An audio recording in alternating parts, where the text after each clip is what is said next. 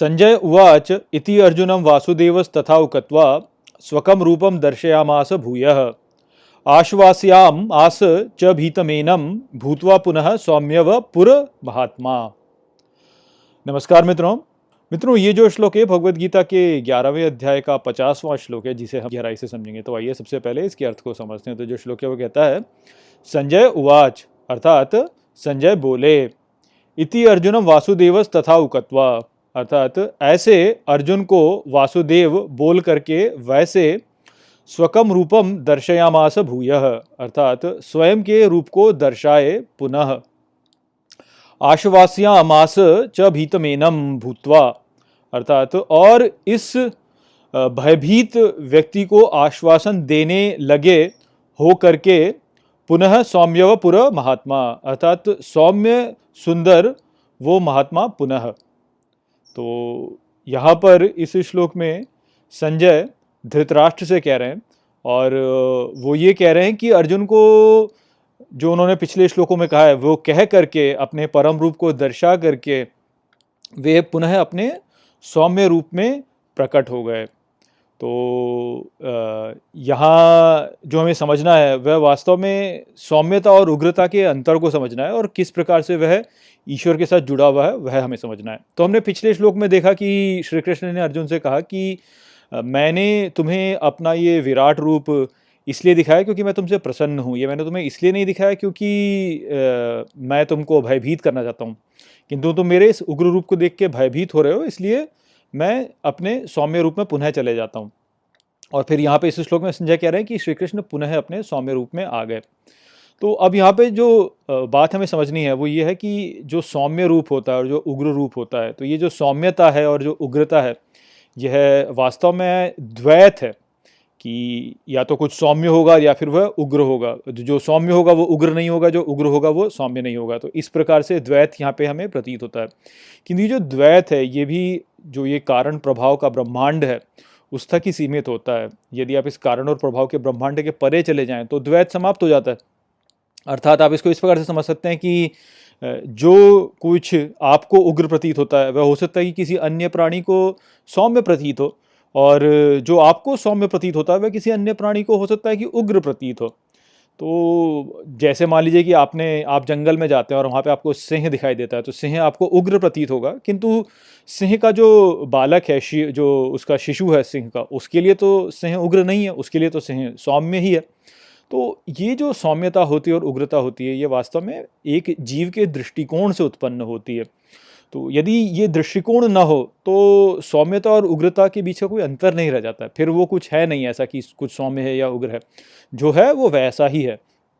तो ईश्वर क्योंकि कारण और प्रभाव के परे है, क्योंकि वह द्वैत के परे है तो इसलिए ईश्वर के लिए सौम्य होना या ईश्वर का उग्र होना, इसका वास्तव में कोई अर्थ ही नहीं है। ईश्वर केवल ईश्वर है, वह सौम्य या उग्र नहीं है, वह केवल ईश्वर है। किंतु क्योंकि जो प्राणी होता है या जो जीव होता है, उसका एक दृष्टिकोण होता है तो उस दृष्टिकोण के कारण उसके लिए ईश्वर सौम्य प्रतीत हो सकता है या ईश्वर उसको उग्र प्रतीत हो सकता है। अब क्योंकि अर्जुन ने श्री कृष्ण को प्रसन्न किया है, इतने ऊँचे स्तर तक प्रसन्न किया है तो इसलिए श्री कृष्ण ने अर्जुन को अपना वास्तविक स्वरूप दिखाया, जिसको देख करके अर्जुन जो है वह विचलित हो गए। किंतु इसका अर्थ ये नहीं है कि वह जो रूप दिखाया, वह अपने आप में उग्र है या वह अपने आप में सौम्य है। केवल अर्जुन के दृष्टिकोण से ऐसा है कि वह उग्र से प्रतीत होता है या सौम्य प्रतीत होता है। तो ये जो बात है, ये हमको यहाँ पे समझनी है कि सौम्य होना या उग्र होना, ये केवल हमारे दृष्टिकोण के द्वारा प्रक्षेपित हो रहा है। वास्तव में ईश्वर जो है, वो वैसा ही है जैसा वह है। और यहाँ पर जो ये संदेश हमें दिखाया गया, वो हमें ये बताता है कि ईश्वर जो होता है, वो जब किसी से प्रसन्न होता है तो ईश्वर तब अपना सौम्य रूप उसे दिखाता है। किंतु जब ईश्वर किसी से अप्रसन्न है तो उसको अपना उग्र रूप भी दिखा सकता है। और जो महाज्ञानी है, वह ईश्वर के सौम्य रूप को भी देख सकता है, वह ईश्वर के उग्र रूप को भी देख सकता है। और वो ईश्वर के उग्र रूप को देख करके विचलित नहीं होता, क्योंकि उसे आत्मविश्वास होता है कि वह ईश्वर का भक्त है। तो यदि ईश्वर अपना उग्र रूप भी दिखा रहे हैं तो ये उग्र रूप भी किसी न किसी रूप से इस संसार के लिए कल्याणकारी है। तो हम लोगों को उस स्तर तक पहुँचना है, जहाँ पर कि हम ईश्वर के उग्र रूप को भी देख करके ऐसे विचलित ना हो। किंतु होता ये कि ईश्वर जो होते हैं, वे अपने भक्तों को अपना सौम्य रूप ही दिखाते हैं, ताकि उनका जो भक्त है, वह विचलित ना हो ईश्वर से। तो यहाँ पर वही विचार को दर्शाया जा रहा है, जब श्री कृष्ण जो है, वो पुनः अपने सौम्य रूप में आ रहे हैं। अर्जुन उवाच दृष्टवेदम मानुषम रूपम तव सौम्यम जनार्दन इदानीम अस्मि संवृत्त सचेता प्रकृतिम गतः। मित्रों, ये जो श्लोक है भगवत गीता के ग्यारहवें अध्याय का इक्यावनवा श्लोक है, जिसे हम गहराई से समझेंगे। तो आइए सबसे पहले इसके अर्थ को समझते हैं। तो जो श्लोक है, वो कहता है, अर्जुन उवाच, अर्थात अर्जुन बोले दृष्टवेदम मानुषम रूपम तव, अर्थात देख करके ये मनुष्य रूप को आपके। सौम्यम जनार्दन, अर्थात सौम्य हे जनार्दन इदानीम अस्मि संवृत्त, अर्थात अब होता हूँ शांत। सचेता प्रकृतिम गतः, अर्थात मन में प्रकृति को जाता हूँ। तो यहाँ पर इस श्लोक में अर्जुन श्री कृष्ण से कह रहे हैं कि आपके इस मनुष्य रूपी सौम्य रूप को देख करके अब मैं शांत होता हूँ और मन में जो मेरी प्रकृति है, मैं उस प्रकृति को अब प्राप्त करता हूँ। तो यहाँ पर अर्जुन यही कह रहे हैं कि अब आप क्योंकि मनुष्य रूप में दिख रहे हैं और आप अब सौम्य दिख रहे हैं तो इसलिए वो जो व्याकुलता मेरे मन में उत्पन्न हो रही थी आपके विराट रूप को देख करके वह अब शांत हो गई है।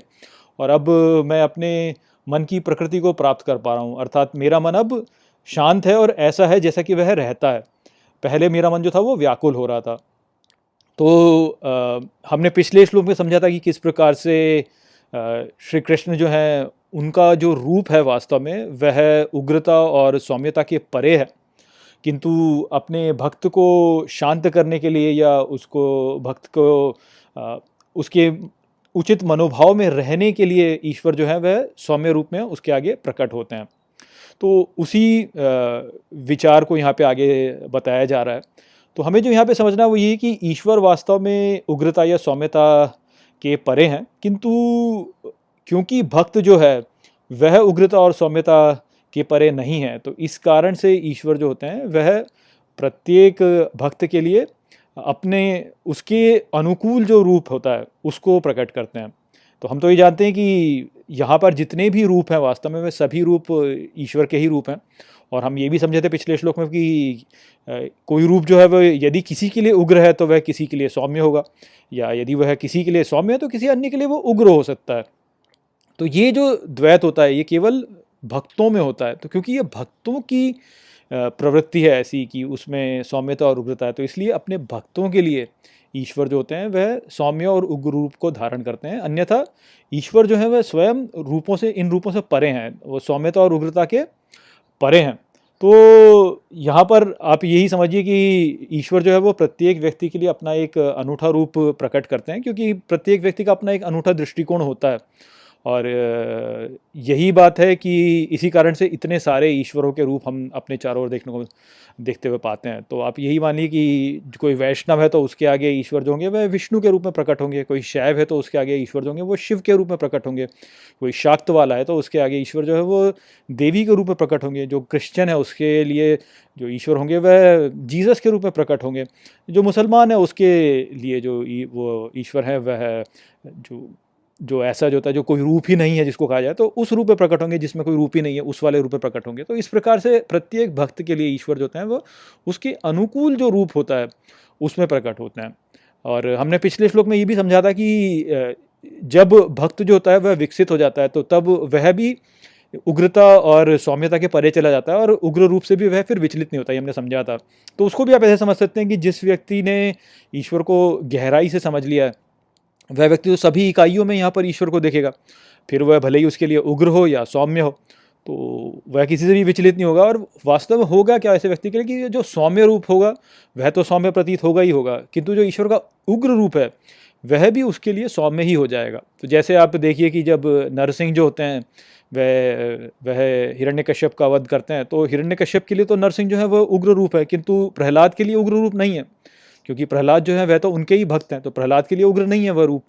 तो ठीक ऐसा ही फिर व्यक्ति के साथ में हो जाता है, जो व्यक्ति जो है ईश्वर के अत्याधिक समीप चला जाता है, जो आध्यात्म में बहुत विकास कर लेता है, उसके लिए ईश्वर का जो जो उग्र स्वरूप है, वह भी सौम्य ही हो जाता है। तो इस संसार में हो रहे इतने सारे जो दुष्कार्य होते हैं, उनके पीछे भी वह ईश्वर की शक्ति को ही चलते हुए देखता है और वह उनसे प्रभावित नहीं होता है। जो एक सामान्य व्यक्ति होगा, वो देखेगा अरे, इतना सारा अधर्म फैल रहा है, ये हो रहा है, वो हो रहा है। किंतु जो विकसित व्यक्ति वो जानता है कि सब कुछ ईश्वर की लीला है। तो यदि अधर्म फैल रहा है तो वो भी ईश्वर की इच्छा से ही फैल रहा है। तो उसके लिए वो भी फिर सौम्य ही हो जाएगा। तो ये बात भी हमको समझनी चाहिए। तो यहाँ पर जो अर्जुन बोल रहे हैं कि मैं आपका मनुष्य रूप को देखकर मैं शांत होता हूँ तो वो एक रूप से देखा जाए तो परोक्ष रूप से ये बताया जा रहा है कि जो भक्त होते हैं, उनका एक दृष्टिकोण अपना होता ही है। तो ईश्वर जो है, वो उस भक्त के दृष्टिकोण के अनुसार अपने आप को स्वयं को प्रकट करते हैं। किंतु जब भक्त पूर्ण रूप से विकसित हो जाता है, तब ईश्वर जो होते हैं, वह अपने उग्र रूप को भी उसके आगे प्रकट कर देते हैं, क्योंकि उसे पता होता है, ईश्वर को पता होता है कि जो मेरा भक्त है, ये मेरे उग्र रूप को भी ये संभाल सकता है। तो इसीलिए तो श्री कृष्ण ने पहले कहा कि मैंने तुमको अपने ये सर पूरा रूप दिखाया, क्योंकि मैं तुमसे प्रसन्न हूँ, मुझे पता है कि तुम इसको झेल सकते हो। तुम थोड़े से विचलित हुए हो, ठीक है, किंतु तुम तब भी इसको झेल सकते हो। तो जो व्यक्ति ज्ञानी है, वह इतना विकास कर लेता है कि संसार में दुष्कार्य होते हुए भी वो देख लेता है। हो सकता है कि उससे थोड़ा पीड़ित हो, किंतु देख लेता है और फिर उसमें भी ईश्वर की लीला को चलते हुए देख पाता है। इसी बात को अब आगे भी श्री कृष्ण कहेंगे, अगले श्लोकों में तो वहाँ पे भी हम इस बात को समझेंगे कि उग्र रूप और सौम्य रूप ये केवल भक्त का दृष्टिकोण होता है। ईश्वर तो वैसा ही है जैसा वो है, वो वैसा ही था, वैसा ही वह रहेगा। केवल अपने भक्त को शांत करने के लिए उसके अनुकूल ईश्वर जो अपना रूप प्रदान करते हैं। श्री भगवान उवाच, सुदूरदर्शम इदम रूपम दृष्टवान असियन मम, देवाप्यस्य रूपस्य नित्यम दर्शन कांक्षिण मित्रों, ये जो श्लोक है भगवत गीता के ग्यारहवें अध्याय का बावनवा श्लोक है, जिसे हम गहराई से समझेंगे। तो आइए सबसे पहले इसके अर्थ को समझते हैं। तो जो श्लोक है, वो कहता है श्री भगवान उवाच, अर्थात श्री कृष्ण बोले, सुदूरदर्शम इदम रूपम, अर्थात बहुत ही कठिन है देखना इस रूप को दृष्टवान असी यन मम अर्थात मेरे, जिसके देखने वाले हुए तुम, देवाप्यस्य रूपस्य, अर्थात देव प्राप्ति के लिए इस रूप के नित्यम दर्शन कांक्षिण अर्थात दर्शन के लिए नित्य आकांक्षित रहते हैं। तो यहाँ पर श्री कृष्ण अर्जुन से पुनः कह रहे हैं कि जो ये मेरा रूप तुमने अभी देखा है, उसे प्राप्त करना अत्यंत कठिन है। इस प्रकार के रूप के दर्शन के लिए जो देव होते हैं, वह भी नित्य आकांक्षा करते रहते हैं। तो यहाँ पर श्री कृष्ण पुनः अर्जुन से कह रहे हैं कि मेरा जो ये रूप है, ये बहुत ही कठिन है देखने के लिए और फिर भी मैंने तुम्हें ये दिखाया है।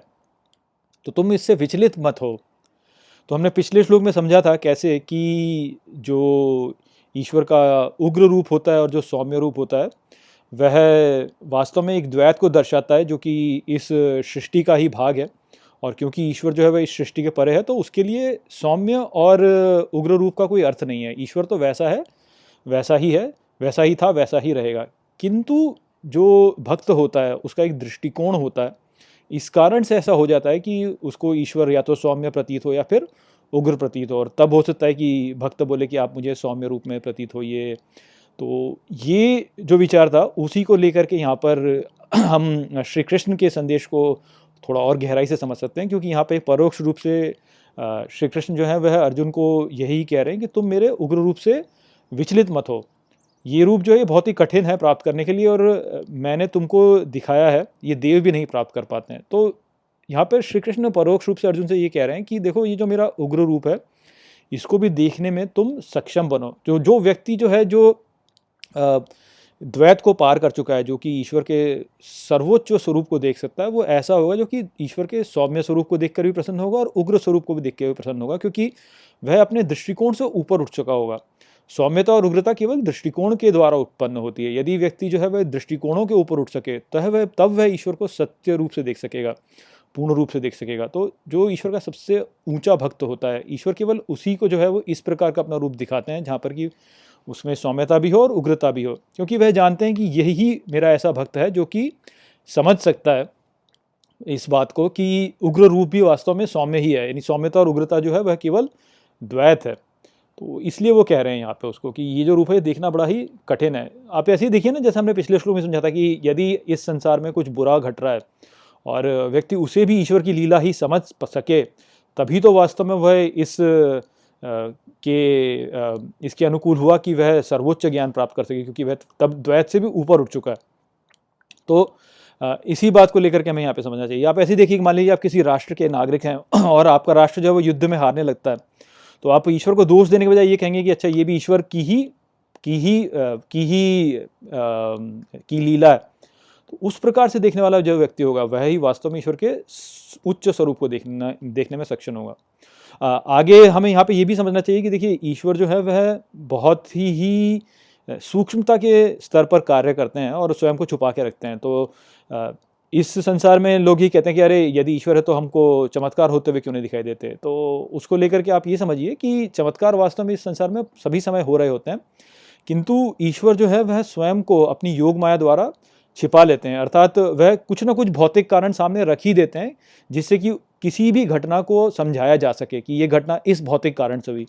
वो हुई होती है चमत्कार से ही, किंतु ईश्वर की ईश्वर जो है वह उसमें एक कुछ ना कुछ भौतिक कारण डाल देते हैं, जिस कारण से जो भक्त होते हैं, जो, या व्यक्ति जो होता है, वो भ्रमित हो जाता है और सोचता है कि इसके पीछे तो कोई भौतिक कारण है।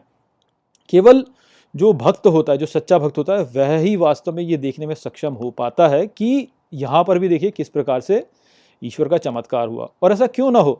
केवल भक्तों में ही ये क्षमता होनी चाहिए, क्योंकि यदि हर व्यक्ति जो है वह ईश्वर के, ईश्वरीय चमत्कार को देखने लगेगा तो फिर इस संसार में चल रही जो लीला है, वह कैसे आगे बढ़ेगी? जो लीला है, वह तो ईश्वर को चलानी ही है। तो इसलिए ईश्वर जो है, वह सदा ये सुनिश्चित करते हैं कि जब वह कुछ अपनी इच्छा को लागू कर रहे होते हैं तो वो साथ में कुछ ना कुछ भौतिक कारण भी उसमें लगा देते हैं, ताकि वह सभी व्यक्तियों को स्पष्ट ना दिखें। क्योंकि यदि सभी व्यक्तियों को स्पष्ट दिखेंगे तो फिर तो योग फिर तो लीला नहीं बढ़ सकती आगे। तो ये बात भी हमको समझनी चाहिए। तो इसीलिए जो है, ईश्वर के साक्षात दर्शन प्राप्त करने के लिए पूर्ण भक्ति की आवश्यकता होती है और दृढ़ विश्वास की आवश्यकता होती है। केवल तभी व्यक्ति ऐसा होगा जो कि ईश्वर को साक्षात देख सकेगा। जब वह अपनी इच्छा शक्ति को पूर्ण रूप से ईश्वर पे समर्पित कर देगा, तब उसे इस संसार में सभी स्थानों पर चमत्कार होते हुए दिखाई देंगे। जब तक आप वो नहीं करोगे, तब तक आप ऐसे ही माया में फंसे रहोगे। और ईश्वर अपने चमत्कार करेगा और चमत्कार के पीछे कुछ ना कुछ भौतिक कारण भी साथ में लगा देगा तो व्यक्ति जो है भ्रमित हो जाएगा उससे। नाहम न तपसा, न दाने न च इज्जया, शक्यम एवं विधो दृष्टुम दृष्टवान असी माम यथा। मित्रों, ये जो श्लोक है भगवद गीता के ग्यारहवें अध्याय का तिरपनवा श्लोक है, जिसे हम गहराई से समझेंगे। तो आइए सबसे पहले इसके अर्थ को समझते हैं। तो जो श्लोक है वो कहता है नाहम वेदेर न तपसा, अर्थात मैं न ही ज्ञान न तपस्या, न दानेन न च इज्जया, अर्थात न दान द्वारा और न पूजा द्वारा। शक्य एवं विधो दृष्टुम, अर्थात इस प्रकार से देखने के लिए संभव होता हूँ। दृष्टवान असी माम यथा, अर्थात जैसे तुम देखे हो मुझे। तो यहाँ पर इस श्लोक में श्री कृष्ण अब अर्जुन के लिए दोहरा रहे हैं। कि जैस, जैसा दर्शन तुमने अभी देखा है मेरा, ऐसा दर्शन देख पाना न तो ज्ञान से संभव है, ना तपस्या से संभव है। न तुम इसे दान दे करके संभव कर सकते हो और ना ही तुम इसे पूजा के द्वारा संभव कर सकते हो। तो इसको ऐसे प्राप्त करना सरल नहीं है, किंतु तब भी मैंने तुम्हें अपने इस दर्शन को दिखाया है। तो इसलिए तुम घबराओ मत मेरे इस उग्र रूप को देख करके।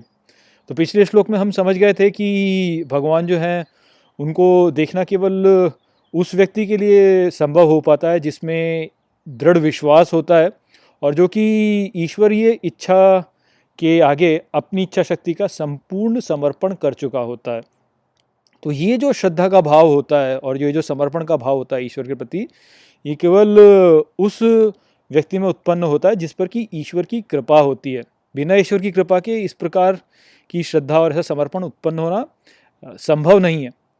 तो हमने समझा था ना पिछले श्लोक में कि कोई व्यक्ति जो इतना सक्षम हो जाए कि भाई जब उसके साथ में कुछ ऐसा हो रहा है जो कि उसे प्रतीत होता है कि ये बुरा हो रहा है मेरे साथ में, किंतु तब भी वह उसको ईश्वर की कृपा के रूप में ही समझता है। तभी वास्तव में व्यक्ति ऐसा होता है जो कि ईश्वर को संपूर्ण रूप में समझ सके।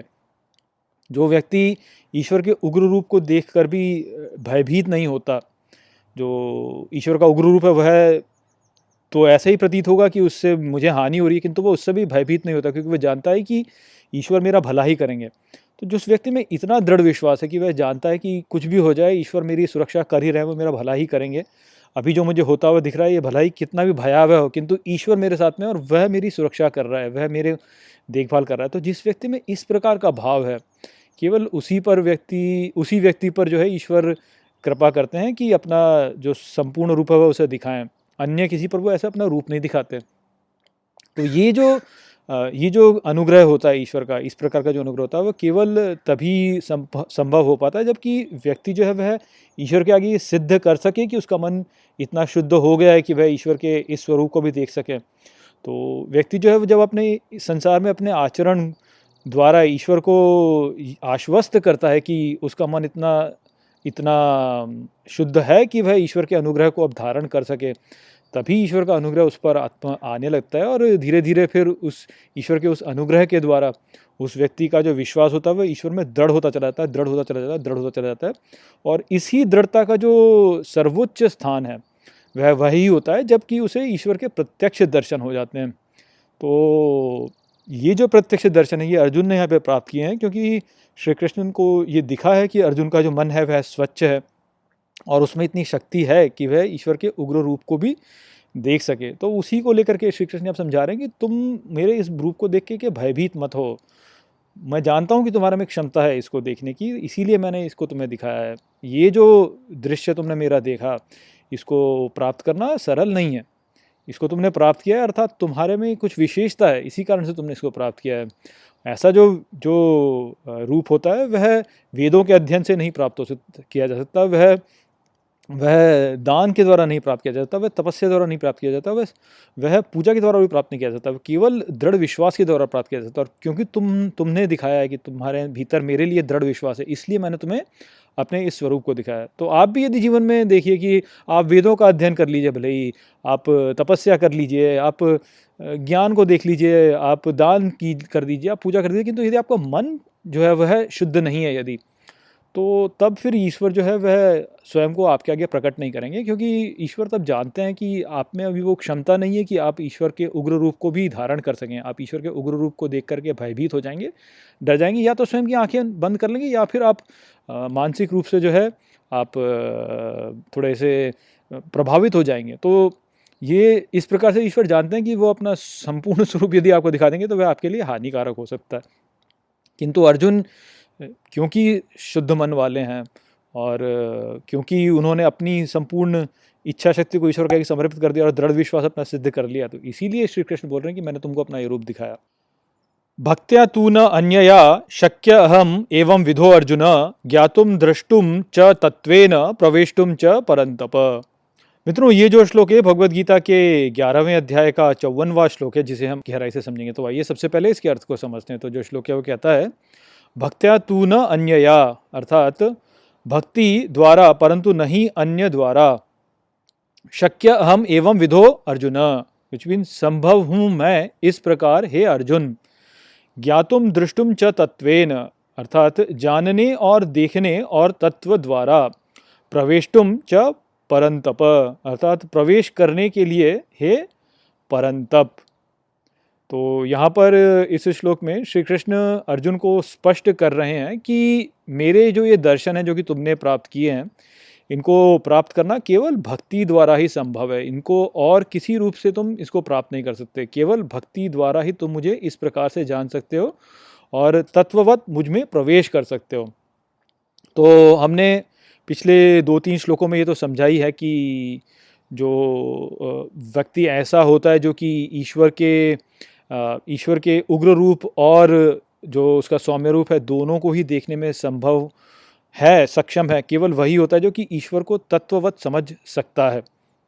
अन्य कोई भी जो होगा, वो केवल ईश्वर को अपने दृष्टिकोण से देखेगा और यही चाहेगा कि वह ईश्वर जो है, को उसी दृष्टिकोण से देखे। तो क्योंकि अर्जुन जो थे, वह घबरा रहे थे ईश्वर के उग्र रूप को देख करके तो इसीलिए श्री कृष्ण बोल रहे हैं कि मेरा ये जो स्वरूप इसको देख कर तुम घबराओ मत।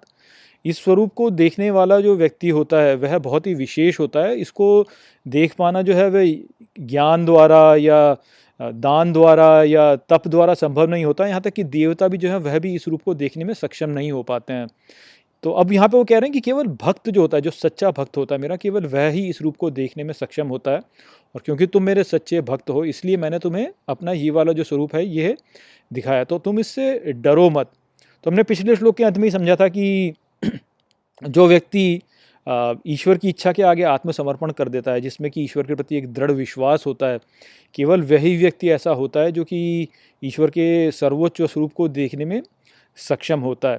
तो अब ये जो ईश्वर के प्रति दृढ़ विश्वास है और जो ईश्वर में संपूर्ण विश्वास है, यह ही वास्तव में भक्ति का स्रोत है। अर्थात यदि हमें भक्ति का वृक्ष अपने जीवन में उगाना है तो दृढ़ विश्वास का बीज जो है, वह हमें अपने लिए बो बोना ही होगा। जब तक हम उस दृढ़ विश्वास के बीज को नहीं बोएँगे, तब तक ये भक्ति का जो वृक्ष है, ये फलित नहीं हो सकता हमारे लिए, ये उगेगा नहीं।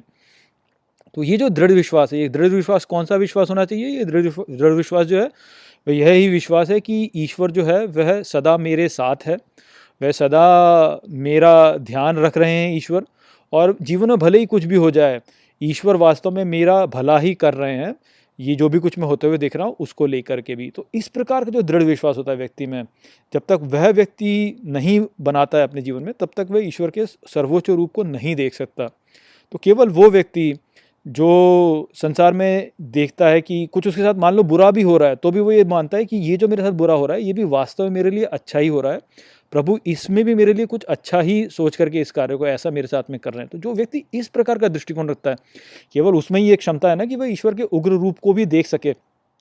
तो वह ही व्यक्ति होगा जो कि ईश्वर को साक्षात तत्व रूप में समझ पाएगा और देख पाएगा। तो ये जो अटूट विश्वास है, इसको बनाना ही हमारे लिए महत्वपूर्ण होता है। जब कोई व्यक्ति जो है अपनी इच्छा शक्ति को ईश्वर के सामने समर्पित करता है तो वह वास्तव में इस अटूट विश्वास के साथ ही समर्पित करता है कि ईश्वर जो तू मेरे साथ कर रहा है, वह मेरे साथ तू अच्छा ही कर रहा है। तो जो भी तू कर रहा है वो अच्छा ही कर रहा है। तो तू जैसे भी मेरे को रखना चाहेगा जीवन में, मैं वैसे ही रहूँगा, क्योंकि मुझे पता है कि तू सदा मेरा भला ही करेगा। तो जब कोई व्यक्ति प्रभु की इच्छा की शक्ति के प्रति ऐसा समर्पण करता है, तभी वह वास्तव में ईश्वर का सच्चा भक्त बन पाता है। बाकी अन्य कुछ भी बोले कि मैं भक्त हूँ, मैं भक्त हूँ, वो भक्ति नहीं है। वो भक्ति नहीं है। जब व्यक्ति अपनी इच्छा शक्ति को लागू करना है, सो चाह रहा है ईश्वर की इच्छा शक्ति को आगे समर्पण नहीं करता, वो भक्ति नहीं है फिर। वो तो फिर, वो तो फिर हठ धर्मिता हो गई है कि आप केवल ईश्वर को एक उपकरण के यूज़ में, के रूप में उपयोग कर रहे हो अपनी इच्छा शक्ति को लागू करने के लिए। जो व्यक्ति वास्तव में ईश्वर का भक्त है वो ईश्वर की इच्छा शक्ति के आगे आत्मसमर्पण कर देता है। वो कहता है कि जो भी कुछ ईश्वर मेरे साथ में कर रहा है, वह अच्छा ही कर रहा है। मैं करता नहीं हूँ, करता ईश्वर ही है। ईश्वर मेरे साथ में कर रहा है और जो भी कर रहा है, वो अच्छा कर रहा है। जो व्यक्ति में इस प्रकार के भाव आएगा, तभी वह वास्तव में ईश्वर के सच्चे स्वरूप को देखने में सक्षम हो सकेगा, उग्र स्वरूप को देखने में सक्षम हो सकेगा, सौम्य स्वरूप को भी देखने में सक्षम हो सकेगा। तो ऐसे ही व्यक्ति को फिर ईश्वर जो अपने उग्र और सौम्य स्वरूप दोनों को ही साथ में, यानी सर्वोच्च स्वरूप जो विराट स्वरूप है, उसको दर्शाएँगे। तो वही बात यहाँ पे श्री कृष्ण अर्जुन से कह रहे हैं कि क्योंकि तुम मेरे सच्चे भक्त हो, मुझे तुम पे विश्वास है कि तुम अपना आत्मसमर्पण कर चुके हो, इसलिए मैंने तुम्हें अपना ये स्वरूप दिखाया। तो इससे डरो मत। तो जीवन में जैसे जैसे व्यक्ति जो है ईश्वर की इच्छा शक्ति के आगे आत्मसमर्पण करता जाता है, करता जाता है, करता जाता है तो उसका जो ये समर्पण होता है, वह देख करके ईश्वर फिर धीरे धीरे अपने स्वरूप को उसके आगे प्रकट करते चले जाते हैं और अपने वास्तविक स्वरूप को दिखाते चले जाते हैं। तो ऐसा ही व्यक्ति होता है जो कि फिर ईश्वर के सर्वोच्च स्वरूप को देखने में सक्षम हो पाता है। अन्य जो व्यक्ति है, वह कभी ईश्वर के सच्चे स्वरूप को देखने में सक्षम नहीं हो पाता, क्योंकि उसमें वो साहस ही नहीं है कि वह ईश्वर के उग्र स्वरूप को धारण कर सके। मत कर्मकृन मत परमो, मत भक्त संगवर्जित, निर्वैर सर्वभूतेषु यह स मामेति पांडव मित्रों, ये जो श्लोक है भगवद गीता के ग्यारहवें अध्याय का पचपनवा श्लोक है, जिसे हम गहराई से समझेंगे। तो आइए, सबसे पहले इसके अर्थ को समझते हैं। तो जो श्लोक है, वो कहता है, मत कर्मकृन मत परमो, अर्थात मेरे लिए कर्म करने वाला मुझे परम मानने वाला, मत भक्त संगवर्जित, अर्थात मेरा भक्त लिप्त नहीं होने वाला। निर्वैर सर्वभूतेषु यह अर्थात जो सभी भूतों से द्वेष न करने वाला होता है समामेति पांडव, अर्थात वह मेरे समीप आता है, हे पांडव। तो श्री कृष्ण ने अर्जुन को अपने सच्चे भक्त का लक्षण बता करके यहाँ पर ग्यारहवें अध्याय का समापन किया है। तो वो कहते हैं कि मेरा जो भक्त होता है, वह केवल मेरे लिए कार्य करता है। वह मुझे ही परम मानता है। उसे इस संसार में किसी भी अन्य से कोई भी आसक्ति नहीं होती है और वह किसी से भी घृणा नहीं करता। तो हम पिछले श्लोक में समझ चुके हैं कि ईश्वर को प्राप्त करने के लिए भक्ति की आवश्यकता होती है। और हम ये भी समझ चुके हैं कि भक्ति के बीज, भक्ति के वृक्ष को प्राप्त करने के लिए अटूट आस्था का बीज चाहिए होता है। तो यदि कोई भक्त जो है, वह अटूट आस्था रखता है, वह ईश्वर के बारे में इस प्रकार की धारणा रखता है कि ईश्वर जो है, वह सदा मेरी रक्षा कर रहे हैं तो ऐसा मनोभाव रखने वाला जो व्यक्ति होगा, वह स्वाभाविक रूप से ही वैसा हो जाएगा जैसा यहाँ पे श्री कृष्ण अर्जुन को बता रहे हैं कि मेरा जो भक्त होता है, वो केवल मेरे लिए कार्य करता है, वह मुझे परम मानता है, वह किसी और से आसक्ति नहीं रखता। तो इस प्रकार का जो व्यवहार होगा, वह भक्त में हो ही जाएगा, यदि वह अटूट विश्वास रखता है। तो इसको यदि आपको और अच्छे से समझना है तो आप पति और पत्नी के बीच जो एक पारंपरिक संबंध होता है विवाह में, उसका उदाहरण ले सकते हैं। तो आप यही सोचें कि एक पारंपरिक हिंदू विवाह में जो प्रण लिए जाते हैं या जो संकल्प लिए जाते हैं, वह कुछ इसी प्रकार से होते हैं कि जो पत्नी होती है, वह पतिव्रत लेती है और कहती है कि वह जो है, वह अपने पति की ओर एक निष्ठा रखेगी और सदा उसी की ओर समर्पित रहेगी। वहीं पति जो होता है, वह भी प्रण लेता है और वह प्रण लेता है कि मैं अपनी पत्नी की सभी आवश्यकताओं को पूरा करूँगा और उसकी सदा रक्षा करूँगा। तो अब ये जो संबंध है, इसका हम उदाहरण लेकर के ईश्वर और भक्त के बीच का संबंध भी समझ सकते हैं। अब यहाँ पे आप एक बात पर ध्यान दीजिए कि जिस प्रकार से आधुनिकता आगे बढ़ रही है और प्रौद्योगिकी का विकास हो रहा है तो ये जो पारंपरिक विवाह का संबंध हुआ करता था, वह अब उतना प्रायोगिक नहीं है। और आज के समय यही हो रहा है कि महिलाएँ जो हैं, वह घर से बाहर निकलती हैं, वह भी कार्य करती हैं और इस प्रकार से वह स्वयं की सभी आवश्यकताएँ स्वयं ही पूर्ण कर सकती हैं और अपने बच्चों की आवश्यकताएँ भी पूर्ण कर सकती हैं।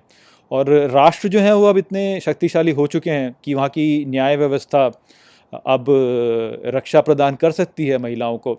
तो इस कारण से जो पारंपरिक विवाह होता था, उस प्रकार का विवाह आज के समय पे उतना प्रायोगिक नहीं है। और ये बात हमको समझनी चाहिए, किंतु हमें यहाँ पर जो ईश्वर और भक्त के बीच का संबंध समझना है, उसको समझने के लिए हम पारंपरिक विवाह का उदाहरण ले सकते हैं। तो जैसे पारंपरिक विवाह में पत्नी जो होती है, वह अपने पति की ओर निष्ठा रखती है और जो पति होता है, वह अपनी पत्नी की रक्षा करना और उसकी सभी आवश्यकताओं को पूरा करने का प्रण लेता है तो ठीक इसी प्रकार का संबंध ईश्वर और भक्त के बीच में भी होता है। तो जिस प्रकार से एक पत्नी जो होती है, वह निष्ठा रखती है तो उसी प्रकार से यदि एक भक्त जो है, वह ईश्वर की ओर अपनी निष्ठा को सिद्ध करे तो जैसे पत्नी की रक्षा करने का प्रण पति लेता है और उसकी सभी आवश्यकताओं को पूरा करने का प्रण लेता है तो ठीक इसी प्रकार से फिर ईश्वर जो है, वह भी अपने उस भक्त की सभी आवश्यकताओं को पूर्ण करने का संकल्प ले लेते हैं। तो भक्त जब ईश्वर की ओर निष्ठा रखता है और अपनी सभी इच्छा शक्ति को सब कुछ अपना वास्तव में ईश्वर को समर्पित कर देता है तो ईश्वर फिर अपने भक्त को अपनी शरण में ले लेते हैं और उनकी सभी आवश्यकताओं को पूरा करते हैं। तो यहाँ पे जो अंतर होता है, जो हमें समझना चाहिए, वो यही है कि जिस प्रकार से पति ने प्रण लिया, किंतु पति का जो इच्छा शक्ति है, वह संपूर्ण नहीं है। तो वो इतना शक्तिशाली नहीं होता कि वो सभी समयों पर अपनी इच्छा शक्ति पूर्ण कर सके तो पत्नी की इच्छा शक्ति सभी समय पर पूर्ण, संभवतः वह नहीं कर पाएगा। किंतु ईश्वर जो है, उसकी जो इच्छा शक्ति है, वह तो सिद्ध है, अर्थात उसकी इच्छा शक्ति प्रधान होती है। तो ईश्वर अपनी, अपने कार्य को निश्चित ही पूरा करेगा तो वह अपने भक्त को सुरक्षा प्रदान करेगा ही करेगा, वो कर ही पाएगा। अर्थात यदि हम ईश्वर की ओर अपना समर्पण कर दें तो हम अपनी भलाई सुनिश्चित कर लेते हैं।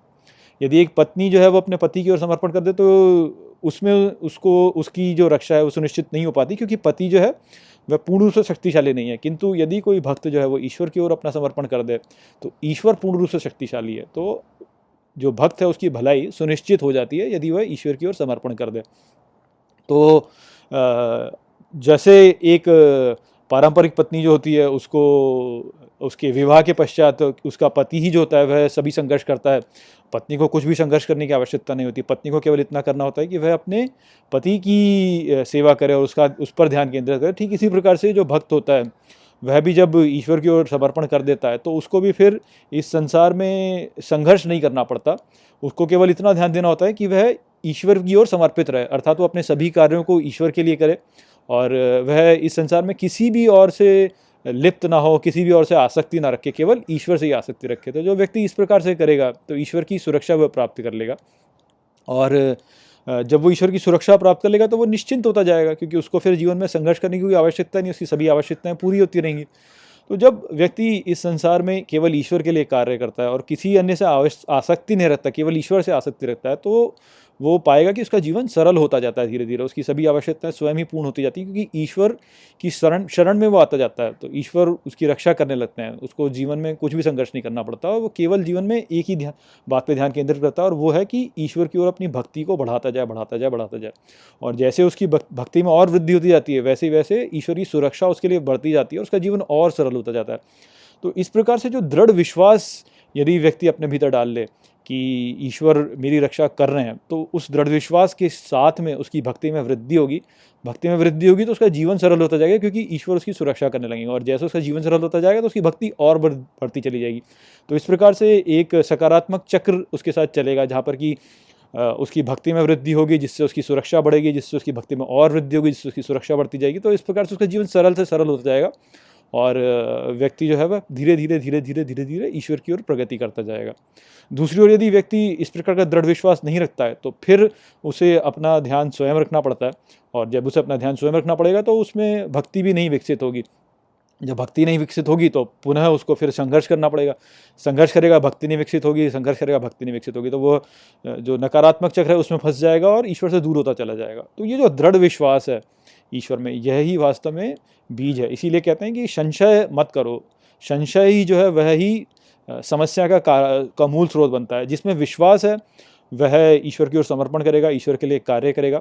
जैसे जैसे वो ईश्वर के लिए कार्य करता जाएगा, ईश्वर की सुरक्षा प्राप्त करता जाएगा, किसी अन्य से वह आसक्ति नहीं रखेगा, ईश्वर की सुरक्षा प्राप्त करता जाएगा इस प्रकार से, और उसका जीवन सरल होता चला जाएगा, होता चला जाएगा, और धीरे धीरे धीरे धीरे धीरे धीरे वो इस प्रकार से ईश्वर के समीप जाता चला जाएगा। तो इस प्रकार से यहाँ पर श्री कृष्ण ने अर्जुन को समझाया और ग्यारहवें अध्याय का समापन किया। नमस्ते।